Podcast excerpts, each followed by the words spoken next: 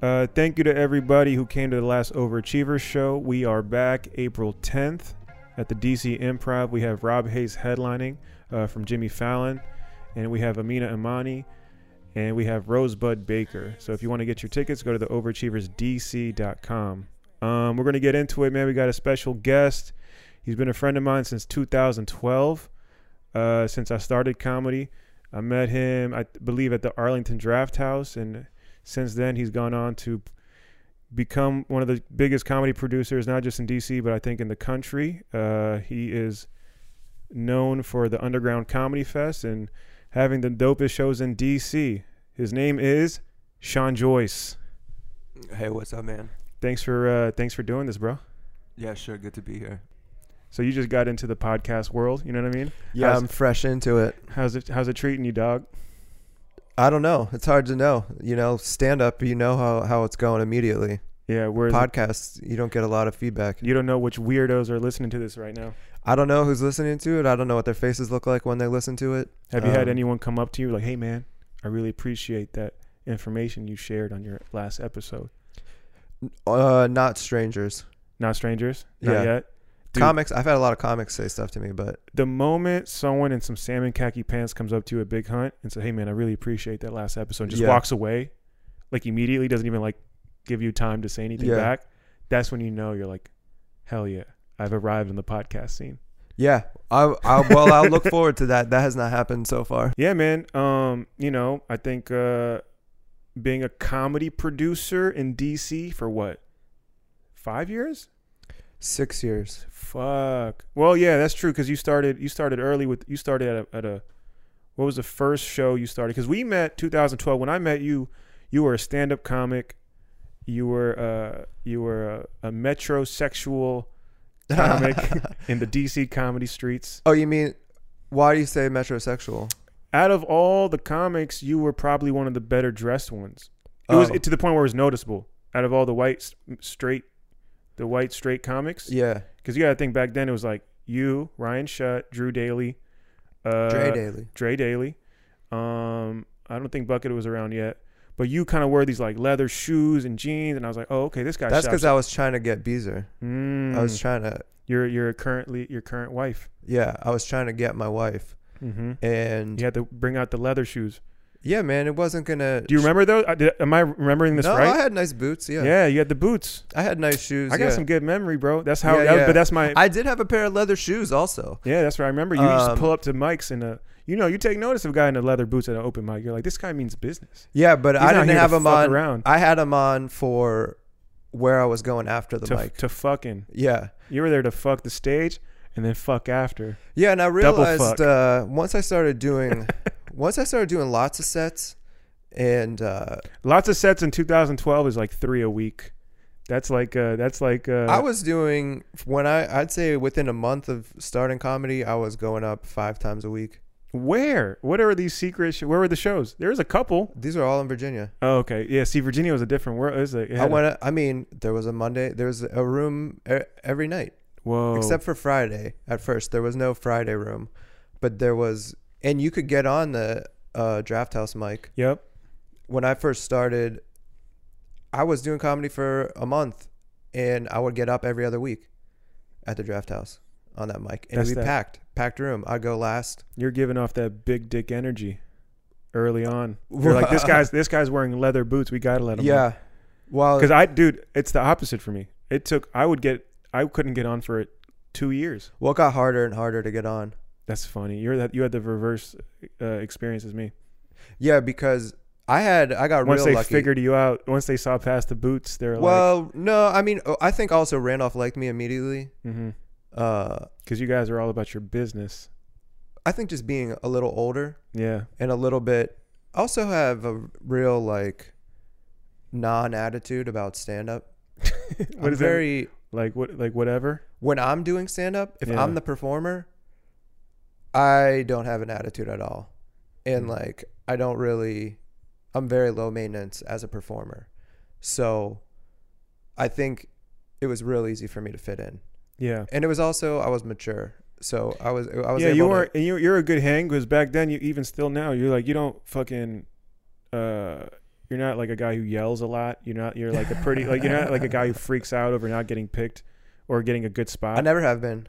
Yeah, that's what I'm saying. Like, I could see how like the older guys like uh kind of gravitate towards you, whereas I like I came onto the scene wearing leather jackets and gelled hair and loud sneakers, and I was like I would like literally get upset over not being selected. Yeah, those guys don't like that. Yeah, they hate that So we're the opposite. We And are so I got slotted in immediately, immediately. and then I got on there. You know, was on their their track of hmm progression, and then that was easy to just follow along with that and and uh, you know do what they wanted me to do.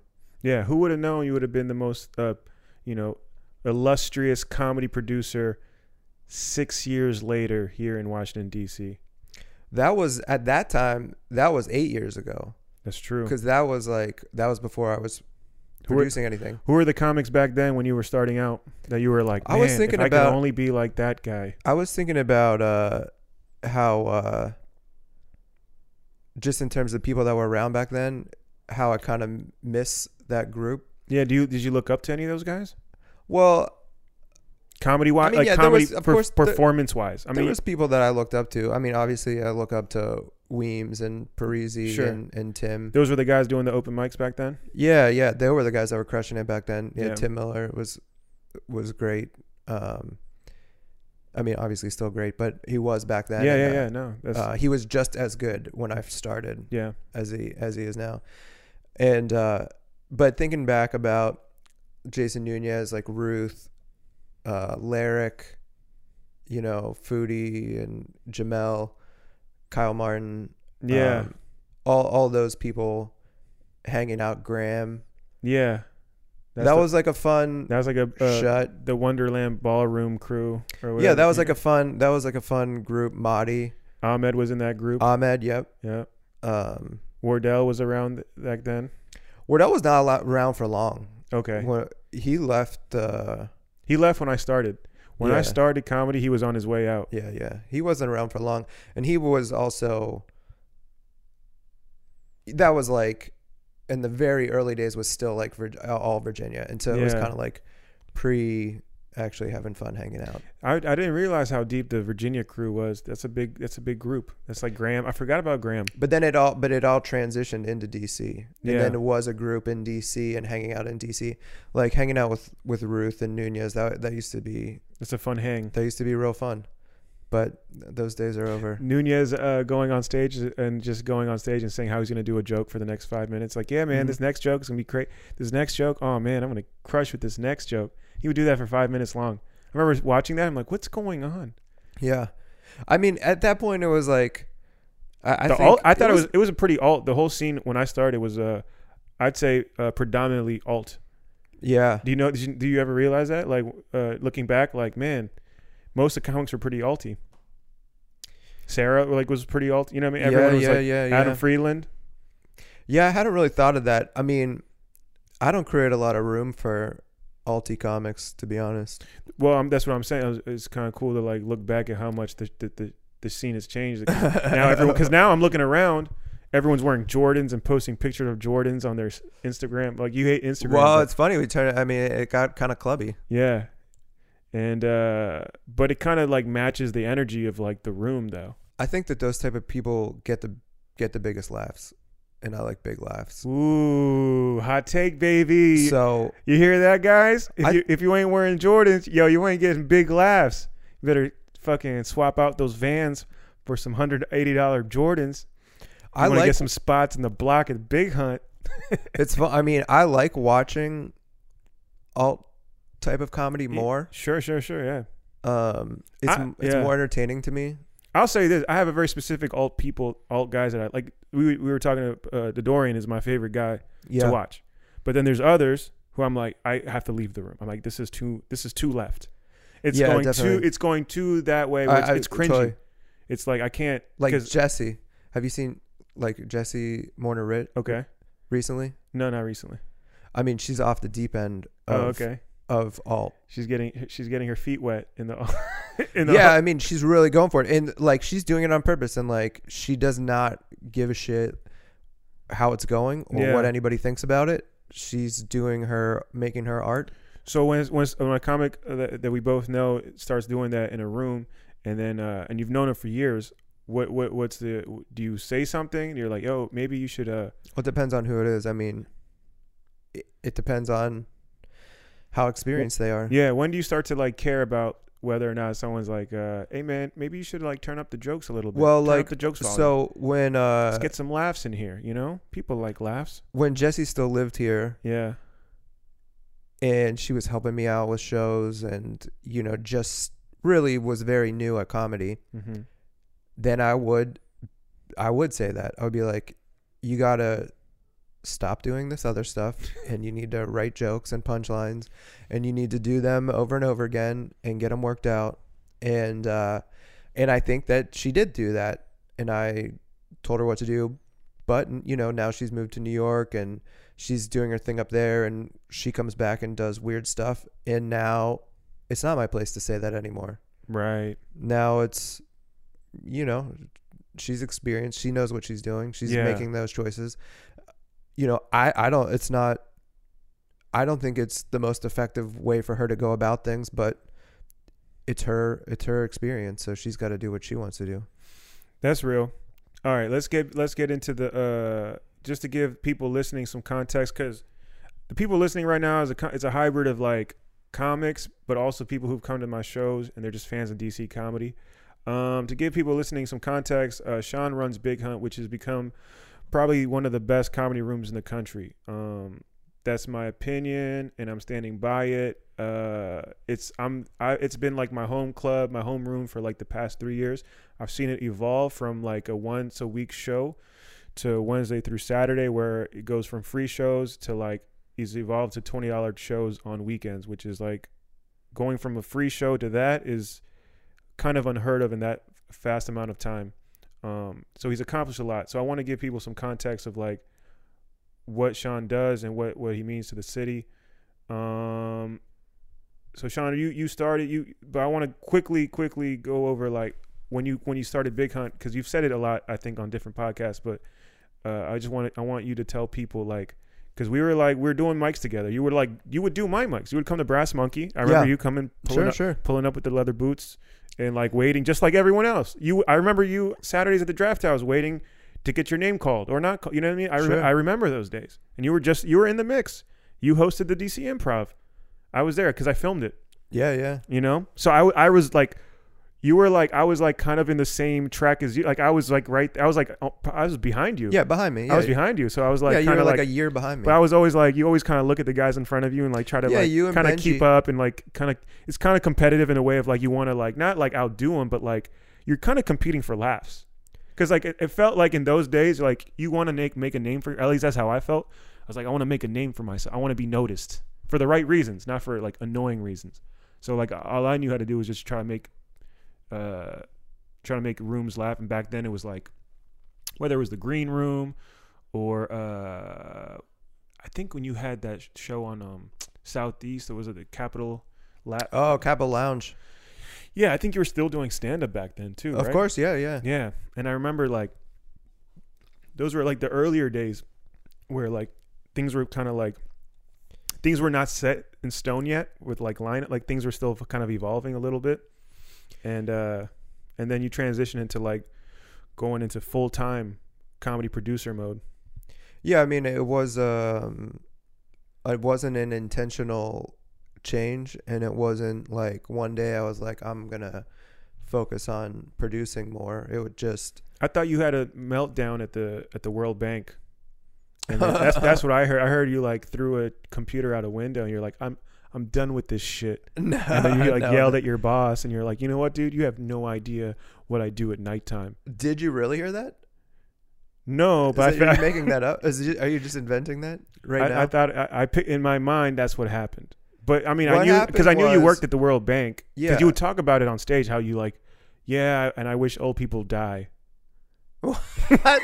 I don't remember. I'm sum- I'm that, but- summarizing your bit about how like there's a policy where like those those those uh, issues would resolve themselves. Oh yeah, yeah, yeah, yeah, yeah. I'm summarizing Oh, all yeah, your jokes yeah, but yeah, putting my is- own spin on it.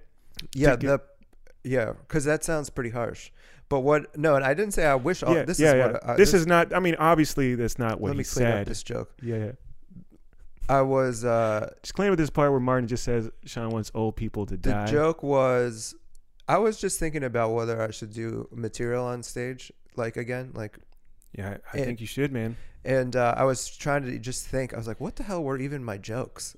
I Yeah. was just trying to remember them. It, it's a lot of policy stuff. yeah, yeah. So I had that joke. So I was like, what? What is it like when you try to apply for a job in public policy? Yeah, because the thing that basically in policy is you're trying to solve problems.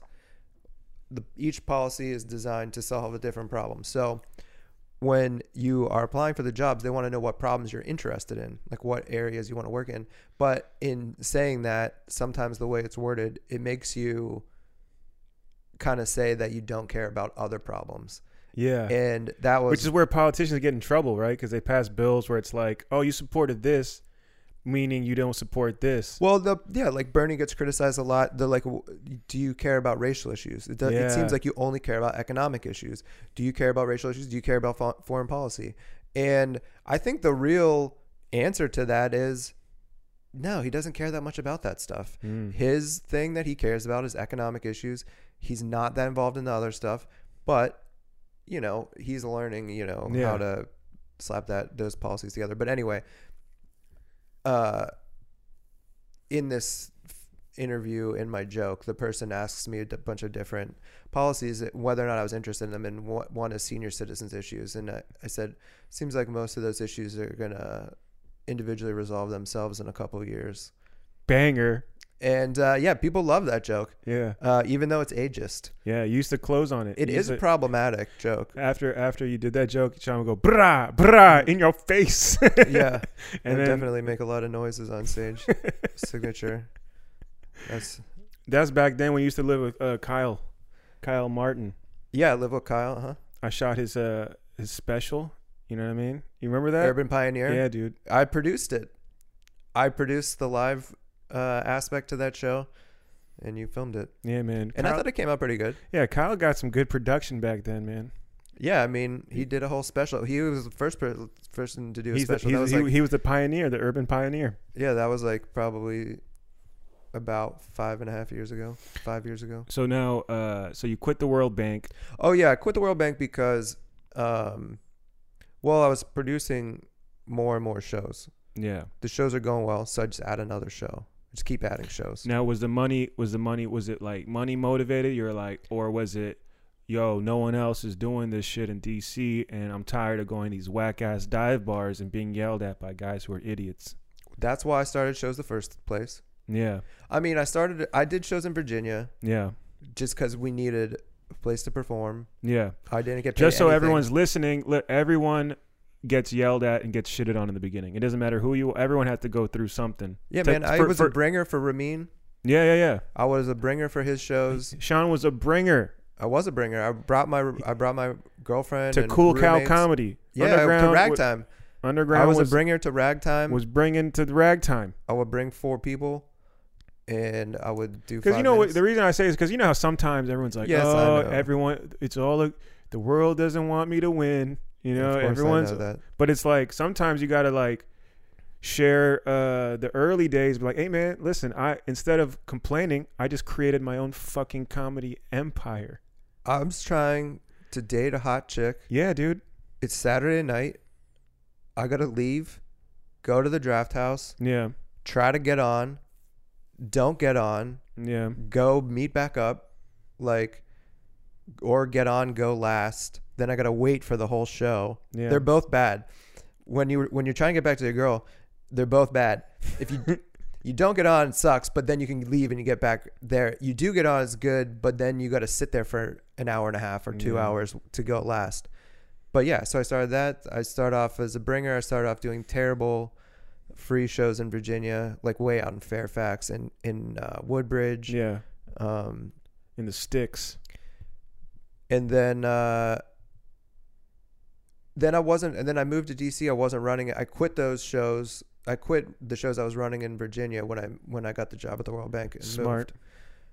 moved. and I wasn't going to run any shows in DC I was just performing but then it got too annoying it was the shows were too annoying. Like uh, Touchdown, man, I just couldn't handle Touchdown. That's what really That's where I started. Touchdown is what created underground comedy. It's uh now called uh it's not the handsome cock. It is called it's actually where we went with no, it wasn't for your after party for your wedding. it was next, really close. Yeah, next door. that was a weird place. It's, it's on was U Street. pick for that anyway. That was yeah, that was that was a fun your wedding was fun though. Yeah, Beezer picked that bar. That was kind of a. That's not a very Beezer like bar either. I don't know why she she picked that, but It was uh, convenient. It was U Street. yeah. So uh, that was annoying, and then I started Big Hunt because because that show was annoying, and then uh, as the shows, you know, at first I was just trying to have good shows. It's kind of cool that all this started because an open mic pissed you off. yeah, It's kind of like uh, it's reminiscent of like a an old tale of someone just getting rubbed the wrong way. Like I'll show you guys. I'll show you all. Well, it wasn't even like it was. I wasn't even trying to show those guys anything because I never saw those guys again for the rest of my life. It's true. Like, and I'm never gonna see them. It's I don't true. know what their names are. It's true. I know their names. I can drop them, but I So- won't. But I won't. Those guys, and there was nothing wrong with those guys. Yeah, yeah, yeah.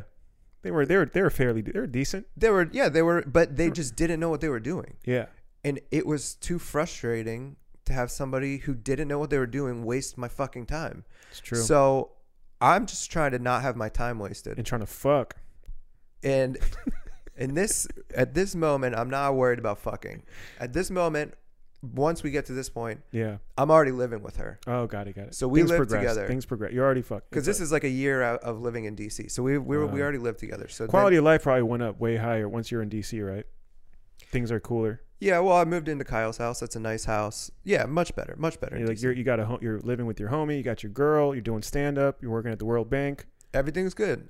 Everything was good, and then Big Hunt wanted me to do another night, so I added Friday night. Yeah, Then I started Beer Baron, yeah, and then I started Capitol. Then uh, Big Hunt, other other venues that Big Hunt owned wanted shows. So then I started Vendetta and Capitol Lounge.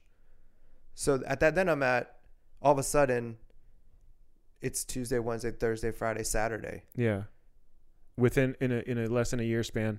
probably within within two years i would say you know a year or two and uh so as those shows were as i was adding those shows up you know it was starting to be like amount of money i could live off of Yeah, so then i started considering it's like twenty Will I ever- Twenty thousand a week. You're like, I can live off this. 20000 a week i wish i was making 20000 a week You're like, once you start to see twenty, you're like, I think I can quit. if the i made I mean, making twenty thousand a week off of running free comedy shows is an absolutely hilarious thing to say. But man, if I could, I'm just throwing information out there because there's gonna be this one open mic comic like he's fucking hard," and he's like I'm gonna start my own show and then he's gonna realize how hard it is to start a show and run it.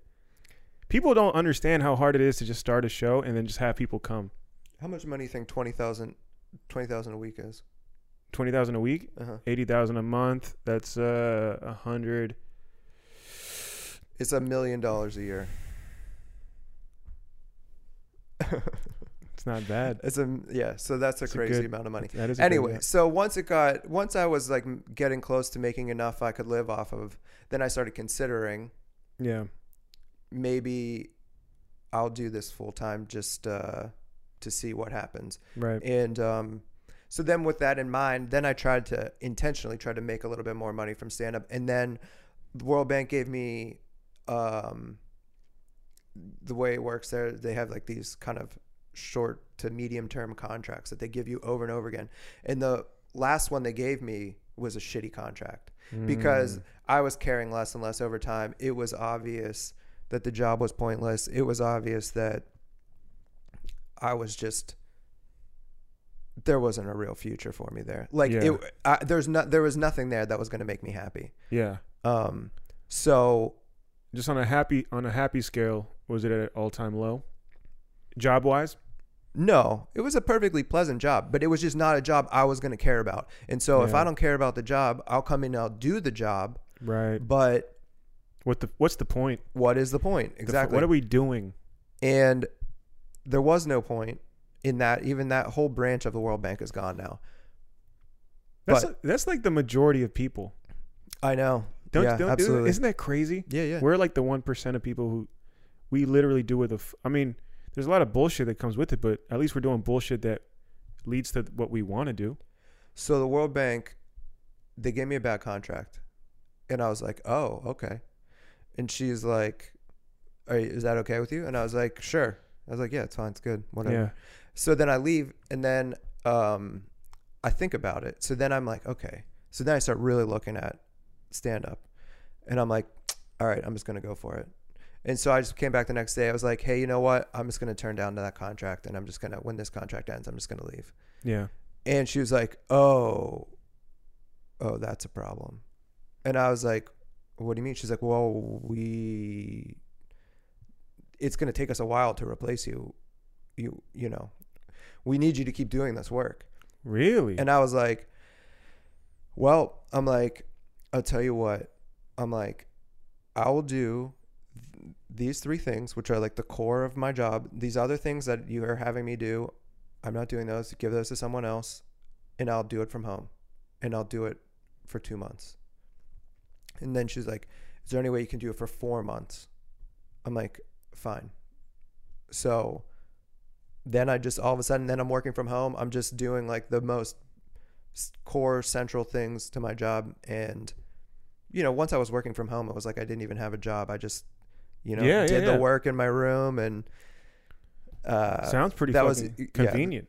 yeah that was and then it was like good transition to like get used to like being home running the business and then you know that was it man What's the trade off of like uh, making less money doing what you love and making a good amount of money just being comfortable? Is there like a, is there like a set number you need to survive that you're like, what's your threshold? What you think?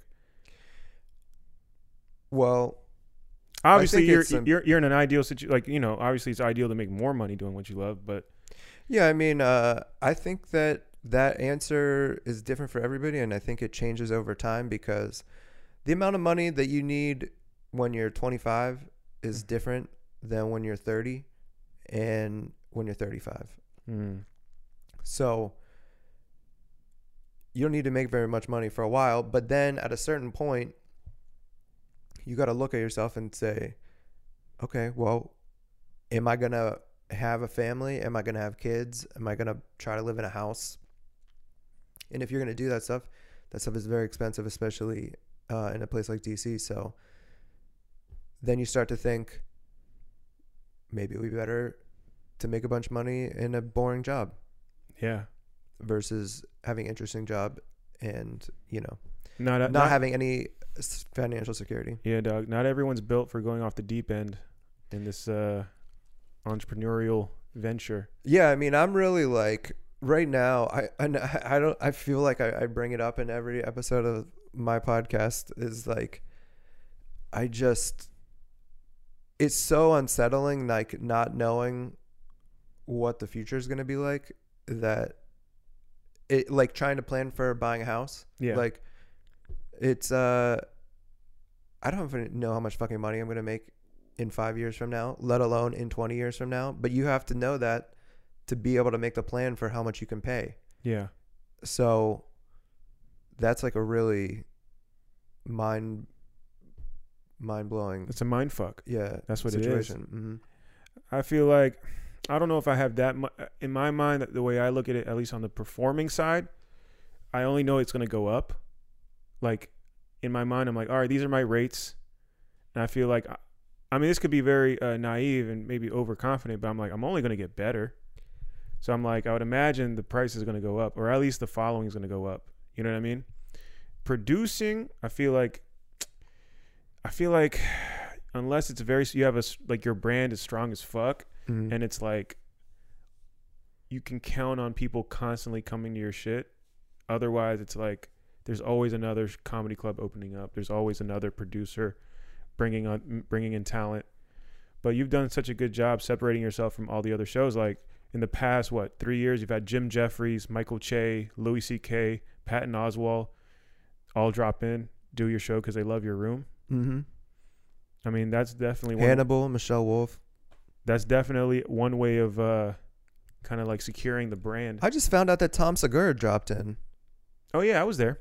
I didn't even know that it happened. Yeah, I was there that night. I found out like uh I don't even how long ago was that? Uh, it felt like maybe a year and a half ago. I think Tony Woods was there. Tony Woods was like, "Watch, him, he's one of my favorites." yeah, yeah, it was like around. I was like, "Tom Segura's your favorite?" And I, I, some, I didn't. I Yeah. like, huh. How about that? I didn't know that either. I didn't even know who Tom Segura was back then until like I found out after Netflix put a bunch of his specials out, Yeah. and then like his pot. Like I was very late to a lot of people. Larrick loved that dude. Larrick always talked about him yeah, I was very like late. years ago. I was late to. All these guys got introduced to me through podcasts. yeah. Um, are there any podcasts that you listen to right now? I listen to Benji's podcast. Yeah, Um I listen to Cum Town. yeah. When did you start listening to Cum Town? Because last time we talked, maybe a year and a half ago. Yeah, probably I would say probably a year ago. Mm-hmm. Um I listen to Tuesdays with Stories, I listen to Mark Normand Joe List podcast. Um and then I'll listen to like I listen to a podcast called The Indicator. Yeah. What's what's that about? It's about economics. Okay, Um switch it up a little bit. yeah, so yeah, I listen to stuff like that. Mm. How how's your pod? Is your podcast doing what it, do doing what you want? Yeah, it's going fine. I mean, What's it called? it's called the Underground Comedy Podcast. Word. And you just interview guys dropping in, uh, doing headlining sets on the weekends. Yeah, so far uh, I've interviewed um all yeah, headliners that were they're headliners at the Big Hunt or DC Draft House and um you know, I didn't know if headliners were going to want to do it. Yeah. I it- didn't know is- if like do you get anxiety from that? Whether they were or would say yes or no. Yeah. I no no, I didn't have any anxiety because I was I didn't have any expectations, so I was just like you know, if they don't want to do it and then I can't get enough people, I just won't do the podcast. Like it won't then it then it doesn't work out. Right. it seems like something that would work out because they're already here. So it turns out that almost all of them have said yes and seem to be happy to do it. And, uh, you know, and I didn't know how my talking into microphones on the podcast was going to go. And uh, that seems to be going fine. If uh, for the people listening, is there one episode that you've done so far that they should listen to for the as the first one? What's what's the most fire episode you got right now? I think the Mateo Lane one is probably. Yeah, I listened to that one. That one's fire. I fucks with that one. I think that He's that's funny as- the it's fun- most, it's- most it's- people have listened to. And he's got a dope story too. Yeah, he's an interesting guy. Um, I just uh, did one with Sasheer Zamata, and that should come out in a couple weeks. Which um, I thought that was a good talk. Yeah. And then Stavros, I think, is going to come out uh, next week. Okay. So That's exciting. And then we got what you got coming up the Underground Comedy Fest, one of the biggest uh, comedy festivals in DC. hmm Uh, what what what are the dates? March 27th to 30th. Um, how did that come about? How'd you get into the festival thing? Sean's laughing because uh, you you got me into the festival thing. It's actually all your fault, to be honest, it's probably my fault. because Ahmed started the festival, yeah, but, I I think- I said no when he asked me to be a part of it, and then you convinced me to reconsider. yeah. This was 2015, 16, no, 2016 maybe. Yes, 2016. Yeah, Although that was 2015 when that conversation happened. and it's uh, No, it's it was 2015. It's crazy. We're we're like little babies. But if you think about the lineup we put together that first year, Yeah, that was a great. that was a fucking historic. I made that. I turned that into a real good festival because it was a bad idea. The the original the original idea Was the, the Was- Mambo Sauce Comedy Festival? I think. Yeah, and it was yeah, Mumbo Sauce Comedy Festival, all in one day, all in one venue, Oh yeah, yeah. yeah. I was never uh, with that and then um, because I knew bringing you on a would make it way more legit, but b also like you have experience dealing with comics, so then it's like, oh, this is a person who knows like uh, who's gonna be realistic about booking. Mm-hmm. Because like we're throwing names like, what if we got Dave Chappelle? and Yeah. we're like, I don't know if Dave's going to do our uh, yeah, yeah, our local dive bar show, guys. yeah. And then he also his other idea was to ha- just have it be a series of local shows. It, his idea was just to like start in the at like noon, and then have every local show Yeah, happen in one venue in one day. yeah, And uh, yeah. That we just quickly uh, said no to that. right, and then turn it into a regular festival with good comics. Do we have any uh, conf- Do you have any uh, exciting names about this upcoming year that you, uh, you're excited about? Yeah, I'm excited. Uh, Ramy Youssef is going to be doing two shows at Big Hunt, um, which is very cool. I, it was kind of unexpected. Um, he'll be on Thursday night there, and then uh, Felonious Monk will be doing a show, two shows at Draft House. Bonnie McFarlane, um, and Cum Town's going to be doing a live podcast, and Nick, Adam, and Stavros will also be doing a stand-up show. Um, so they'll be doing two shows at Black Cat. So those are like the big shows. Um, definitely exciting to have those guys because they're killing it. Yeah, they're DC guys.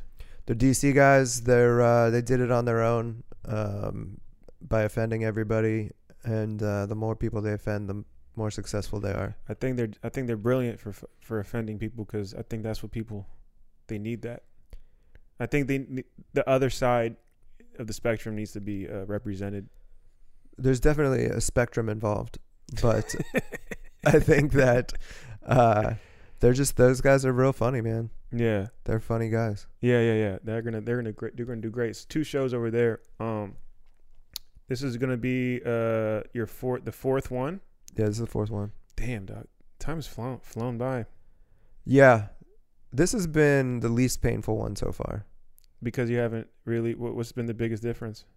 No meetings. Yeah, Just since we stopped having meetings and uh, and also um, I just tried to I just try to cut out a lot of extra stuff and just try to make it pretty simple, just so it's like a little bit less stressful, just because it's so much uh, so many things involved in the festival. Yeah, yeah, dude. There's a lot going on.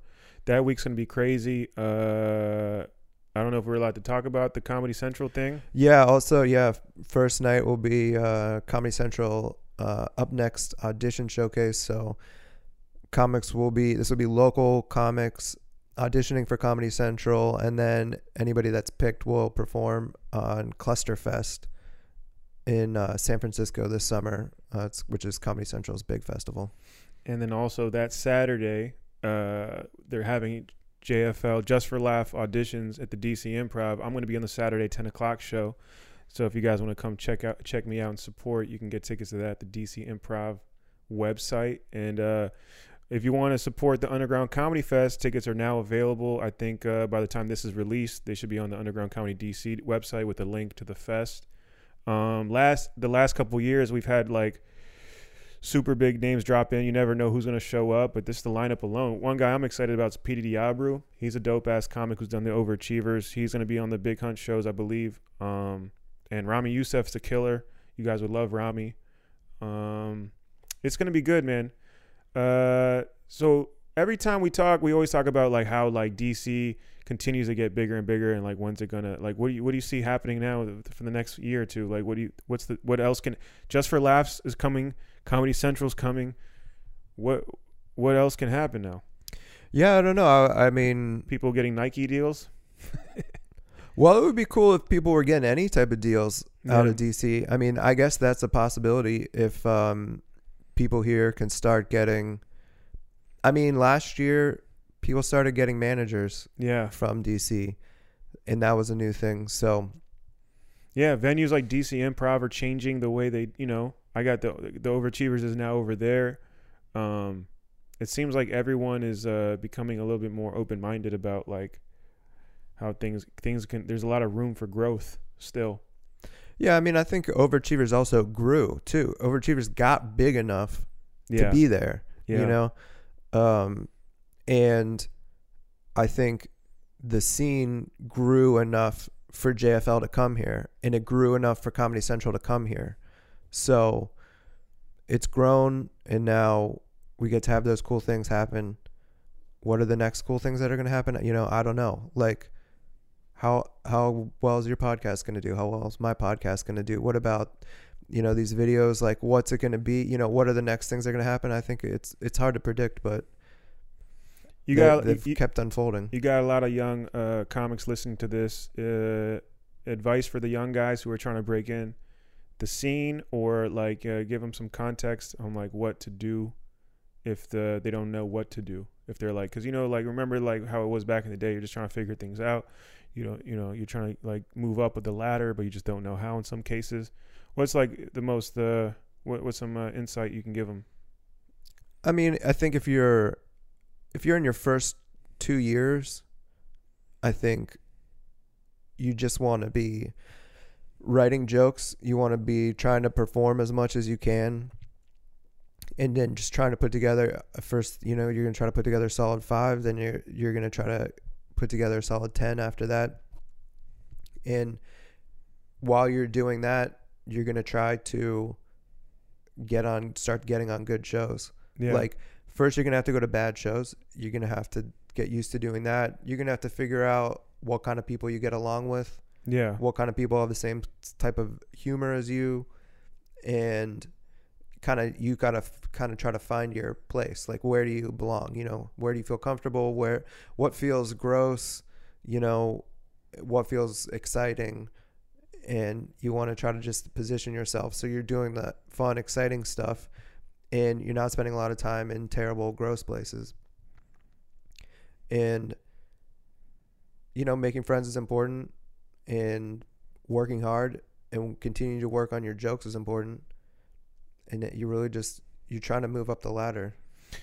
uh there's a, there's a young comic who came up to me uh, Monday at an open mic. There's a I like to do this room. The comedy shuffle is one of my favorite workout spots. And a kid came up to me, and um, he was like, uh, "I don't like to do the same material every week. It feel it feels it feels shitty." Mm-hmm. And um, funny funny funny dude. Uh, and um, in my in my mind, I'm like, uh, when you're starting out, would you would you say that it's important to get your five minutes on lot, like get that five minutes to the point where it's like it's solid, or work continue to work on the same five and ten, where like when when they're ready to go to Big Hunt or be seen by you, it's ready to go, where you can count on them. Yeah, I mean, I would say there's lots of different ways you can succeed. Yeah, there isn't just one way to succeed, but there is the easiest way to succeed. And the easiest way to succeed is to put together a series of jokes that does well for five minutes yeah, and be able to do that when you get put in a position to you get an opportunity to go on a, a good show yeah, where there are people who can put you on other shows if if they see you, and you want to have that material ready to go so that you can do well in that spot. If you want to be a super creative person and you want to say something different every time on stage, I think that's okay. But your path will just be more difficult. You might stand out by doing that, and people might know you and talk about you more, and you might get more spots by doing it. Um, but it's trickier. It's trickier. It's riskier, and there's like it's a higher degree of difficulty to go about it that way. So, you, I think you just have to kind of like think about, you know, what kind of performer are you? Are you real weird? You know, are you like, are you like Rory? You know, are you like the Dorian? Like, or are you like Foodie? Like, are you thinking weird thoughts and you just wanna you just want to express these kind of unusual ideas? You want to like play with energy? If that's the kind of person you are then then do stand up that way. If if you're not that kind of person if you're just a regular person yeah, you're writing regular jokes then you probably you want to work those jokes out. Yeah, you don't want to be you can't just do something different every night. You, it will and it's not going to turn into anything You're not gonna be consistent. You're not gonna learn how to be consistent. You're not gonna be able to get booked. Well, you're not going to develop the jokes. You won't develop the material. So eh, nothing will ever be that good because it's not worked out right. unless you're that type of artistic person. Yeah, repetition is uh basically doing it, getting as many reps and repetition on these material to tighten it up. Yeah, you gotta you gotta figure out what parts of the joke work, what little things you're gonna change Yeah, because when you see people go up there and do their best stuff and have great sets, it's because they took out the stuff that didn't work. Yeah. They they figured out how to make it work. This sometimes takes years in some cases. Yeah, yeah, yeah, absolutely. You know, definitely takes years. I've been doing this ice cream truck joke for almost four years now, and I just found an ending after four years. And now it's a five minute bit that started Right. off as a one minute, Right. and two minute. And stretch it out, stretch it out. Got a beginning. I'm just trying to give these guys more insight because a lot of times people come up to me and they just don't know. They just like they're so like they they don't know what to do. They think they gotta like be different every time. And in my mind, I'm like, nah, dude, just just work on your shit. Take this time to like. Sometimes people want to like do the DC improv open mic, and I'm like, dude, it's too early. Like, focus on just getting good. Then, be- Yeah. you know what I mean. Then, sure. then be seen by the guys like you or Antoine. You know, like, don't rush it. Yeah, I think it used to be a little. Maybe it used to be a little easier to know what to do because there weren't as many options. Yeah, There weren't as many steps. You know, it was like when I started out, it was like the only things you could do were try to work your way up through the draft house yeah, and get on Kurt shows, yeah, and then and then ultimately start working at the improv. That's it. That's all there was to do. And those were it was easy to see how you get through those steps. Now there's a lot of different stuff going on, so I think you can get maybe kind of lost in those options, but you're still basically just going from performing at open mics, you're doing well at open mics, you're getting on book shows, you're good at those, then you're starting to get chances here and there at improv, big hunt, draft house, and then then you're trying to then you're trying to get MC spots at those places, and you're trying to get showcase spots at clubs. Are you currently looking for guys to flyer for you? Are you guys looking for if someone's like, how can I get in with Sean? What's the best way to approach? Like, what's the right way to approach you? We don't do flyers in the winter, Mm-hmm. um, but yeah, this summer we'll probably or spring. I mean, I guess we're starting in April. We got to start an underground internship uh, program. I used to have interns, Yeah, like actual interns. Um, people helping with graphics, photos, yeah, you know, videos. Yeah, I mean, I'll always take free labor if people come up to me and try to give me free labor. You hear that, young comics? I, I should say I I should. I mean, a, a comic did come up to me on Saturday and ask if he could help out, but he hadn't performed yet. What do you mean? He'd never gone. He'd never done stand up yet, and Mm. I was like, "You gotta start. yeah, You gotta start going to mics. You gotta start performing. yeah. After you've done it for a little bit, then come back." What's the process of finding new talent? Well, Like, Uh, I, there's like some like because now I'm doing open mics again because I'm trying to work on some new stuff that I don't Mhm. want to do a big hunt yet. yeah. And I see a young comic. There's this new kid. There's this kid that I think is very funny, Joey Duffield, right? Um, but I don't want to like. What's the right way for a guy like that to get it? Like, what are the channels? Like, what are what's the what's like a good way to get in? I would say, as f- with me, Yeah, the two ways to go about it are to be like, you know, six months to a year in and be doing like okay at mics, like Yeah. starting to have promise. And then, and then if they want to help out, if they're like, they'll watch the door, they'll pass out flyers. So being willing to do that is a is a can help your like Well, if you do that, if you pass out flyers, for example, then you can do a spot on the late show. yeah, which is a way to get into the regular rotation almost. Yeah, because then yeah, then you're start then you're performing in front of uh, you know 80 people, and you know you really get a chance to have an idea of like where you stand compared to like very good comics because you're on the same show as the best comics in the city. So then you're really seeing where you are versus like when you're at a mic and it's just a bunch of young and you're crushing for yeah. for four ten. yeah, you people. think you're the best, but then you know go to Big Hunt and see see Yeah. how you actually are doing. Um, and sometimes, you know, the, depending on the way things go, you might get thrown up early on one of those shows, and then you'll really find out because you're really going to be in the middle of it, and you know, it it it, ha- it turns out the way you think it would turn out. Um, If you guys can't see, Sean's smiling from ear to ear right it's now. fine. I mean, because you think like in the back of your head, you're like, maybe this person's like good and a, ready prod- to go, prodigy, yeah. and then you throw them, Because everyone's like this guy. and then you throw them up, and you're like, nope, nope, they're a new comic. This is a new comic that is has has work to do, and uh, so. So yeah, that's one that's one thing you can do. You can get in that way and you can be hanging out at Big Hunt and you can keep doing those flyer spots and you know, if you're if you do well, then you can work your way into regular rotation. People that have passed out flyers, I mean Michael Summers, Cook, I don't maybe Eddie, I don't know. Like Ross maybe. yeah, Ross, definitely Ross. Um, those those guys passed out flyers, and now I think they're in the you know Fe- second they're- tier they're- they're- basically. of, They're they're featuring kind of in that feature that second tier, almost at the first, almost at the top. yeah, they're almost at the top. There's just one one layer of closers ahead of them. Not as long as I'm alive, baby. Yeah. You're gonna have to kill me Yeah, first. Yeah, but if you you know if you and Benji leave, Yeah. um, next thing you know, Which is very, you know, it's the way things are headed. It's like it's only a matter of time. sure, You know, course. just the just the way things are progressing. And even if we don't, it's looking. There's enough spots right now for everyone. So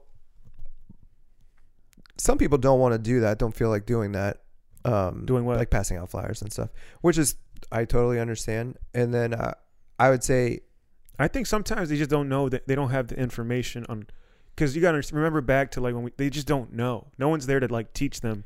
well, oh, this is what you're supposed to do. At least now in 2019, to break in, this is how competitive it is. You have to not just be funny and have jokes, but you have to be willing to put in some work to get these opportunities to go on this stage that is Michael Che's been on, Louis C.K., Jim Jefferies, whatever, whatever. well, the other thing you can do, you don't have to do that. The other thing you can do is you can do well on those other shows so that other people book you on on those like decent monthly shows Yeah, right that are around the city. Yeah, and get on those shows. Do well on those shows so that people are talking about you. Hmm people say they tell me this person's funny. Um or if if they come up and, and they do get a spot i do throw them on a show then they do well on the show if you do like vaughn was that way kind of you know Von Michael, yeah vaughn was like young comic on the come up. vaughn was gonna He's crushing actually right now. Vaughn He- kind of helped. Like Vaughn, Vaughn started like helping out with the door, and then he was like, "I don't really. I feel like this is like not a good use of my time." And then I was like, "All right, that's fine." And then he kind of wasn't around for like a couple months, and then I gave him some spots, and then he was performing well, and it's like, "Okay, you're performing well enough that I, I'm just gonna put you on the shows because you're an asset to the show just by yourself." So you don't. So you know, he he didn't he didn't need to do that. He was good enough Yeah. on his own. but he hustled his ass off and just did shows all wherever he could to get to that point. Well, he yeah, he developed really quickly because he he was he's able to get club spots um, throughout Virginia, um, in Southern Virginia and Central Virginia. So he um, he's doing a lot of weekends where he's in big rooms, and you get good really quickly by doing that. it's a confidence builder once you do a club, comedy club. Well, you have to do well. You know, you have a lot of pressure to do well. It's a lot different environment than like a show for 15 people when you're if you're in front of 300 people. Yeah, the value of uh, doing six shows in a weekend at a Right. comedy club, you come. It's like three months of uh, bar shows. So, yeah, so Von got got good fast, and so you could do it either way. I mean, I, I'm interested to see if some people come out. There are some people that are kind of like not on shows regularly. I'm uh, interested to see like if someone appears like that's very funny. That's like you know Yeah, I have Ready- a, ready I have a couple shows. people in mind, but I kind of learned not learned my lesson, but I like recommended someone to you like two years ago, and uh, it's not that he's not funny, just he he, he was a he person he didn't really follow through, and it kind of like lets me down too. I'm like, eh, maybe I should just hold tight and like let the person find his own way to to to you, because it's like sometimes it's not the funny, it's like the other part, which is execution, which is you get to like where I'm at now, where execution is almost just as important, if not more important than being funny. Because if you don't show up on time, if you don't, uh, if you're like drunk all the time, if you're just like, sure. then what? Uh, not only do you, you know, you kind of like make me look bad by recommending you. It's like I'd rather not have that pressure on me, and just being like, hey man, just figure out how to get to underground comedy on your own. Yeah, definitely. I mean, I mean that's a huge part of it. Is Because if I know. do like recommend someone, I want it to have I want it to have some value. I don't want to be like, uh, Martin just sent me another guy. I just want it to be like, yo, this guy's like legit. Yeah, because you and like you gotta show up on time. You gotta like not do dumb stuff. Like, you know, you gotta like learn how to be on stage. Like some people, you know, they have a bad set, they'll attack the crowd, yeah, and it's like, yeah, well, you know, you're just barely on the show, and now you attack the crowd. You're, you know, you're hurting yourself a lot in terms of and the show. getting booked.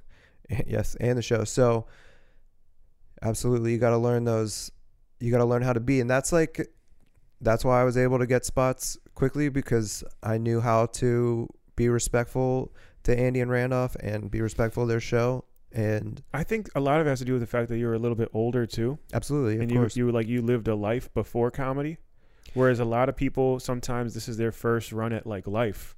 They're still learning how to be like young adults.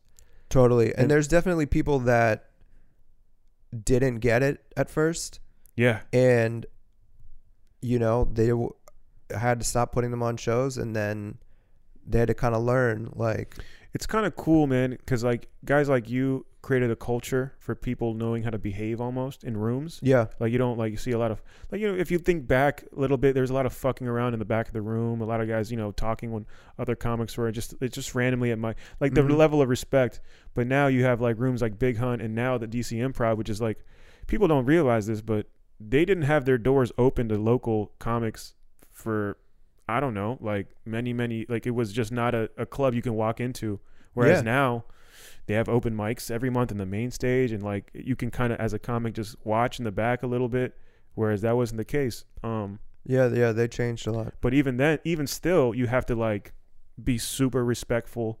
You can't be a fuck. oh yeah you, you really yeah of course. you, can't be a fuckhead and um i kind of like that because it makes people uh take this shit a little bit more seriously and uh you know not waste people's times yeah but, you, uh, you put you put so much time into this. Yeah, I mean, you don't want to. You've got to take it seriously, and you don't want to. You don't want to waste my time. You don't waste DC Improv's time, but it's in your own best interest to be serious about it because how are you going to get anywhere if you're not serious about it? How are you going to how are you going to get to feature? How are you going to build up that amount of time? How are you going to move to another city? How are you going to try to get on TV if you're not taking it seriously? Like you might as well take it seriously the whole time because you know you'll have a limited amount a limited amount of time to get all this stuff together and it's just fucking around with it makes it 10 times harder it's already it's already very difficult Yeah, dude. I think without you saying these things, there's no way these young guys know and So I appreciate you taking the time to, you know, letting people know what's going on sure man behind yeah the scenes. you can uh you can get this kind of insight every week at the underground comedy podcast Yeah, dude. Uh, for everyone listening, um, I know I haven't been dropping episodes consistently for the past three months, but uh, I'm back on it. And uh, make sure if you if you fucks with the DC comedy scene and you fucks with the overachievers, then you'll definitely fucks with Sean Joyce's uh, comedy pod, the Underground Comedy Podcast. Um, that's available on all platforms. Appreciate you guys listening, man. I'll be dropping more episodes uh, more frequently, I promise. And uh, thank you guys for supporting. I'll catch you guys on the next episode. I Peace. ain't rich shit. Let's sex. We can roll weight. Got a bag with bench press. Burr like a queen. All the and French tips. You do that? I'll let you do that. Well, well, we in and we do it real well. Still well. Beluga the black, yacht black, drop black sales. Car 10 still avant garde. So watch 12, not 12 like time. I'm in it like bacon. Benson, fuck them. They hate my black skin. I ain't ten no like raw, la la la. Until we all got high. And when we all got high, it's like Woodstock. Neighbors wishing that we would stop. We roll woods, redwood park. I'ma smile as big as my dreams on. You gon' show a 32 of your teeth off. I'm like, This is what dreams are made of. Keep it going, we keep rolling up and getting on. Keep it going. I'm on that la la, can't stop. You know me, I won't stop. Cause I'm on the clock, that's my own. I'm on that la la, can't stop. You know me, I won't stop. Cause I'm on the clock, that's my own. Make money, baby, never let money make you. You ain't coin star, never let money change you. Change you. In a hurricane jersey, faithful. You know you out Merlin. You riding with a turban. I took you out, boo, boo. you saying you lost service. But love Six Flags, remember summer spent working. Summer peak heat in July just wasn't worth it. The peak heat got you fanning like a church service. Sermon. Drop that verse and then give them purpose. I'm rich now, still never buying house purses. You knew that. In a new Benz with a boot at. With new friends with a nose job with a boot at. Weed in the Drew Brees, remember how we do that. Kick our feet up, remember what we done, we done. Now nah, never two memories ease up. Uh. This is what dreams are made of. Keep it going, we keep rolling up and getting on. Keep it going. I'm on the la la, can't stop. You know me, I won't stop. Cause I'm on the clock, that's my own.